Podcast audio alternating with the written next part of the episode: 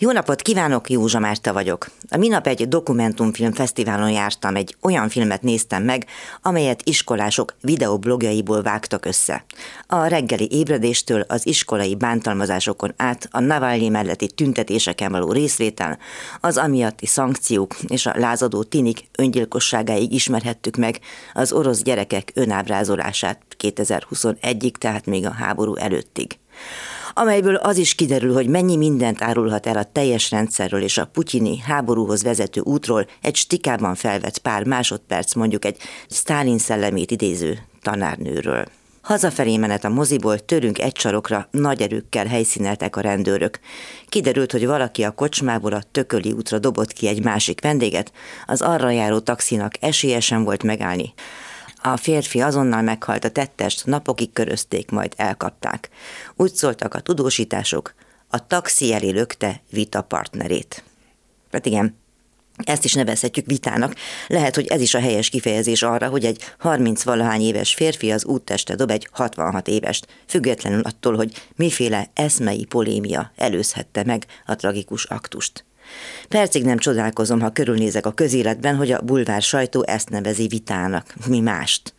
Ahogy például egy diktatúrában élő gyerekek vlogjainak képi világa, úgy egy bestiális gyilkosság leírásának nyelvezete is árulkodik a jelenünkről.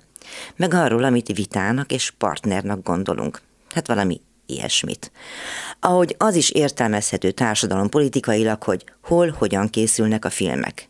Közhely, hogy Stálintól Hitlerig jellemző volt a diktátorok figyelme a mozgókép iránt, és egy percig sem volt kételjük arról, hogy milyen hatásos, bár kétségkívül igen drága eszköz született a 20. század elején, mely alkalmas a tömegek manipulálására is.